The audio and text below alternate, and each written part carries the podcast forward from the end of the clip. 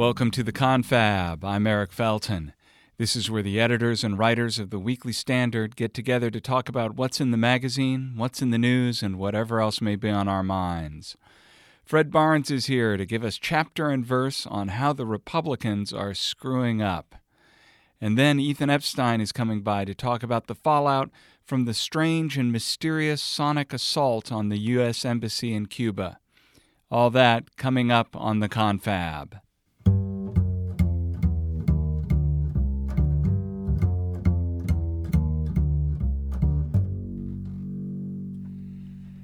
Oh, the Confab is very happy to welcome to the Confab studio Mr. Fred Barnes, executive editor of the Weekly Standard. Hi, Fred. Hi, glad to be here. Glad to see you. So, this weekend at weeklystandard.com, um, you're writing about the many, many problems besetting the Republican Party. Mm-hmm. Um, let's go through a few of these. Well, I would note in the beginning, they're almost all self imposed. the Republicans inflict mm-hmm. wounds on themselves. Yes, starting for, at the top with uh, Donald Trump, the president, who who seems to like nothing better than attacking by tweets uh, people who either work for him or members of Congress in his party. Uh, it's an odd way to exert presidential leadership. And yet, for all the fact that there is a Republican president, you say that uh, the first problem for Republicans is no one is in charge in Washington. Well, no one is. I mean, look at uh, Trump. Uh, and, I mean, he's in charge sometimes uh, of doing things, but never for the whole party, the whole administration. That's not the way he operates. I think his, he's uh, he's obviously ADD, uh, attention deficit disorder. Look, a lot of I've always thought most politicians uh, suffer from that. One one uh, example of it is they don't read books. You know, right. Although read, it can work to your advantage, read, which is you get a setback, you kind of bounce on to the next thing. Yeah, uh, but it accumulates. These setbacks accumulate, and then, uh, and you suffer. You can only uh, have so many setbacks without uh, people who are involved with you politically, ideologically, or just plain citizens of the, of the United States does, does start to get upset.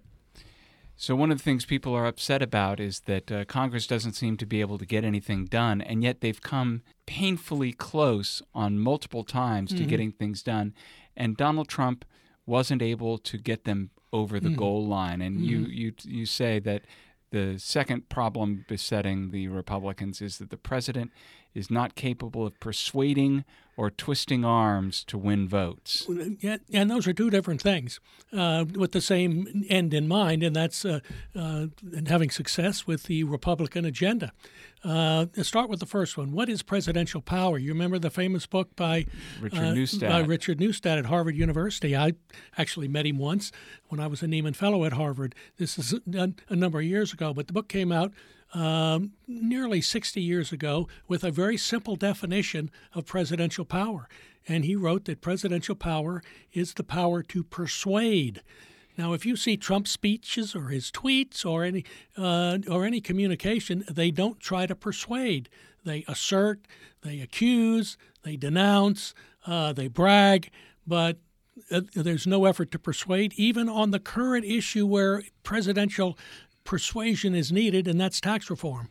What's interesting about Neustadt's book about presidential leadership and mm-hmm. being the power to persuade is he argued that a, that a president to be successful has to not just be persuading lawmakers to go along with him or persuading voters to to support him, but he argued that a president has to always be looking to persuade his own staff to support him. they can make or break him, and mm-hmm. if they're not persuaded by the president's agenda and and his the things that he's pursuing, um, he's going to be sunk. And we've seen a lot of backbiting mm-hmm. in this administration, which suggests that he's failed to persuade his own people on too many occasions. Indeed, and that's a good point. Of course, Richard Neustadt uh, Neustadt uh, had been a staffer in the Truman administration, and and while I don't believe he was disloyal to Truman, I think he learned a lot uh, that went into that book that still read.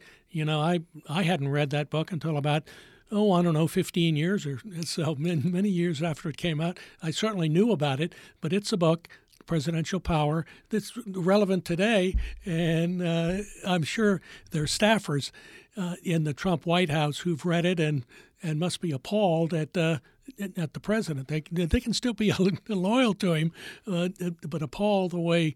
Uh, at his speeches, for instance, I went back and read President Reagan's great speech in in late July of 1981, uh, touting uh, the t- the tax cut uh, that was later passed oh, a week or two later. It was a speech to the nation. It was long. It had a lot of details. It was an argument. It tried to persuade not only uh, Congress but the American people that this was the way to go. And if and, and and he persuaded so many, they shut down the phones because so many people were calling in responding to Reagan. Now Trump tried that in a speech in Indiana a couple weeks ago when he was beginning to push for his uh, tax reform bill, and I, I, I, don't think I read anything at all about the phones being the, the switchboards were were fine. Yeah. So the problems aren't just from the top. The mm-hmm. problems mm-hmm. aren't just the responsibility of President Trump, but as you suggest, there are also self-indulgent members mm-hmm. of Congress, not team players. Yeah. Well, I'm big on politics uh, being a team sport, and parties need to be uh, need to be united. Now, was there a particular reason? I mean, an overriding reason uh, for uh, uh, Lisa Murkowski, the senator from Alaska, to vote against repeal and replace of Obamacare, something she, something she talked about doing uh, for years, but then she couldn't vote to do that. I mean, did she have to? Was there some big reason? Uh, well, she didn't let off, uh, let on if there is one ultimately, uh, uh, John McCain, a very uh, heroic uh, senator, someone I've known a long time and like, all of a sudden voted against uh, repeal and replace too, which he'd voted for uh, on an earlier repeal and replace bill, and yet was there some overriding reason? I don't think so. I mean, look, they can vote that way, but but three Republican senators defeated the 51 other Republican senators, the 49 other Republican senators, um, just for reasons which didn't seem compelling or large. Whose job was it to persuade them? Well, now that's a great point. Uh, I know you've been around uh, Washington a while and, and, and have heard this uh, said many times, and that is when there's a close a, a, a, close vote on a big issue, the president can step in and and uh, persuade uh, that person to go with with the president's party and his uh, agenda and his legislation. So far as I know, Trump won no Republican senator, gotten zero votes uh, with all the time he spent uh, with Republican senators. He had 49 of them in for lunch at the White House. Now, that's not a way to persuade them uh, when you get up and say, well, you got to vote for this. That doesn't do it. That's, uh, and, and yet, none of this is a secret uh, as we as we talked about, Richard Neustadt's book uh, was 60 years ago, practically. Uh, it's been read by, uh, I'm sure, anybody who majored in political science or a lot of other uh, things too uh, in the in, in, for decades. Maybe somebody should put a new cover on the book that says "The Art of Presidential Deal." Yeah, and, well, that'd be a good idea. because slip it on the bed table for the president. Would, and and the ultimate uh, uh, thing here, my, my, ultimate conclusion is that Republicans have trouble governing. And, but they're very good at winning elections, uh, and Democrats are terrible uh, in elections unless they have some gigantic candidate like Barack Obama. I wonder, though, the Republicans are great at winning elections and then poor at governing. Is it that they renounce their principles when they get to Capitol Hill, or is something else going on where their principles end up just not allowing for them to make the compromises that are necessary to um, get legislation to happen? So is it that they are hypocritical and mm-hmm. unprincipled, or mm-hmm. too principled by half? They're I would not call them unprincipled. Uh, some of them are too principled. I mean, take uh, Senator Rand Paul of Kentucky. He won't uh, vote for any repeal and replace of Obama bill unless it completely gets rid of all of all parts of Obama and we start from uh, ground zero. Uh, and yet that will never pass. there's no chance of it passing whatsoever. It cannot become law. So he votes against all these, even though what does that mean? It means he's preserving Obamacare. And yet, try to explain that him that to Senator Rand Paul of Kentucky, and which I'm sure his colleague Mitch McConnell, uh, the Senate Republican leader, has tried to do, and yet uh, it, doesn't get anywhere. So some of these conservatives are are uh, I think mindlessly uh, over principled or insistent about their principles. If you didn't make compromises, if you if you didn't uh, think of your party as a team, uh, then it, it, it's going to cause problems. Democrats think of themselves as a team. Most Republicans don't. And one reason Democrats have trouble winning elections is that they aren't conservative. Successful Democrats seem to go to great lengths to mm. make themselves out to be more conservative than they actually are, perhaps less mm-hmm. liberal than they actually are. And sometimes it works. And, but a lot of times it doesn't, you know. And they died d- d- divide up the party between uh, identity groups. You know, when I here we have the feminists, and let's see, here we have the African Americans, and over here are the Hispanic. Oh, and then they're the union people. We can't, you know, and there are all these slots. It's uh, uh, they're pretty di- divided. The truth is, though, when it comes to being in the minority, trying to thwart Trump and Republicans in Washington now, they're doing a pretty good job. What's your prediction on tax reform? Are Republicans going to finally get their act together? Or are they going to fall apart yet again? Well, I worry about them falling apart again because, and, and this time they're really organized. Uh, the White House, the Treasury Department, and Republican leaders in Congress, uh, particularly the people, uh, the Republicans who are the uh, know a lot about taxes. Paul Ryan, the Speaker, is one of those. Um, so they look like they're primed and have the votes cutting taxes is the essential Republican issue, and yet it could fall apart. It wouldn't take many Republicans insisting. Rand that, Paul insisting that it's not a flat tax, yeah. and without a flat tax, he's not voting for it.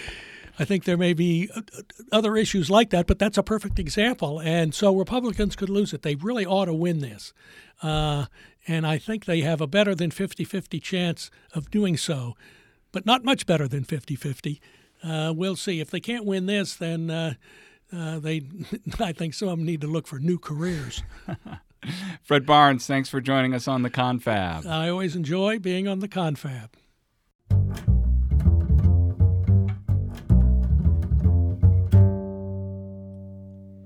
And now joining us on the Confab, Associate Editor Ethan Epstein. Ethan, welcome. Thank you. You're here to talk about Cuba policy. What's Cuba? Can, can we say Cuba or do we have to say Cuba? I'm going to say Cuba because just because it's fun. I don't know if it's it's mandatory, but it sure is fun. All right. Well, it's the only fun thing going on with regard to Cuba True. policy at the moment, which is the U.S. just um, kicked out 15 Cuban Cuban. See, uh, I told you it's fun. Yeah. so just kicked out 15 island uh, diplomats um, in what has been a baffling uh, and long-standing issue that has marred this effort to normalize relations between the U.S. and Cuba. Yes.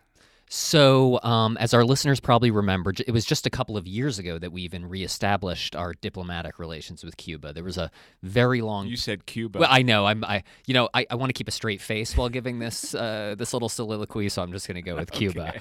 Um, uh, it was only a couple of years ago that we even reestablished diplomatic ties. There was a, you know, basically a five-decade deep freeze. Um, the President Obama, towards the end of his uh, his reign, um, uh, attempted to get a detente going, and part of that was the reestablishment of diplomatic ties. So we reopened our embassy in Havana. They opened reopened their embassy here. Things seemed to be going okay for a couple of years ago until this year, where our diplomats, and not exclusively our diplomats, some Cuban diplomats, or I'm sorry, some Canadian diplomats, right. who have long been on happy terms. That's right. Cubans. Yep, they experienced the same thing too, and it was. It appears to be some sort of audio attack on the diplomats. The diplomats were suffering dizziness, yes. hearing loss, and perhaps nausea, all sorts of biz- irreversible hearing loss. Yeah, that's that's the the sickest part of this is it appears to have permanently damaged these people's hearing. And uh, I can speak a little confessionally now. I actually have tinnitus myself, and I I know what a horrible affliction that is. So this is actually a pretty serious attack on these people. Now, if the CIA knows exactly what was the cause of this affliction, they're not letting on at this point. Nobody is. So the Cuban government is actually denying any involvement in it whatsoever. Uh, we're not. We're playing our clo- our cards pretty close to the vest too. But I think it's a tell that we've both removed some of our diplomats and kicked some of theirs out. That suggests to me that we actually know about some right. involvement on their part. And short of actually accusing the Cuban government of uh, malicious behavior, the U.S. instead has accused the Cuban government of not sufficiently protecting the health of American Precisely. diplomats. And I mean, that's actually a reasonable course of action to take because it's the responsibility of the host country to protect diplomats. As you know, our office is, for example, right by the uh, the residence of the Russian ambassador, and that home is guarded uh, by U.S. personnel. I mean, that's just part of the arrangement that you have. What's the best guess at this point about what actually did the hearing damage and dizziness and other other uh, afflictions of the U.S. personnel? Uh, it's it's unclear. Uh, you mean like what tool itself? You know, there seems to be some assumption that this was a listening device that was employing sonic waves exactly. of some sort, and that uh, perhaps it was not intended to cause damage to American diplomats, but it was a powerful tool Correct. that the Cuban agents did not exactly know how to use without it, causing damage. That'll teach them to buy, you know, Belarusian and Moldovan spy equipment or something. No, it's it, it, certainly that seems possible. Although I would note that the attacks seemed to coincide around the uh, with the around the time that President Trump announced that he was actually going to backtrack on some of Obama's uh, pro-Cuba moves. So there so there could be an aspect of retaliation. Yeah. So what comes next? Well, uh, you know, as with Cuba, usually the 50 year pattern is no change happens next. I mean, it's an utterly sclerotic regime.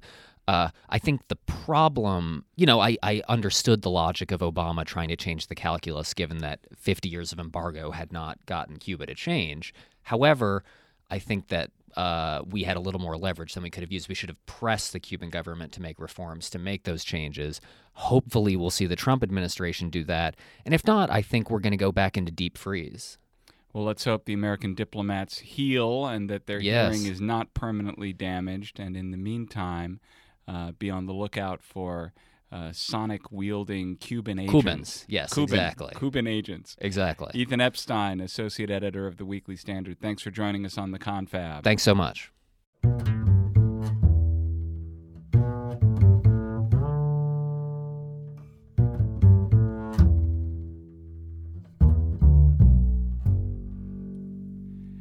That's it for the Confab this week. Be sure to tune in to the Confab every week. Just go to iTunes or Google Play for a free subscription or go to our website, weeklystandard.com. Thanks so much for listening. I'm Eric Felton. Catch you next time.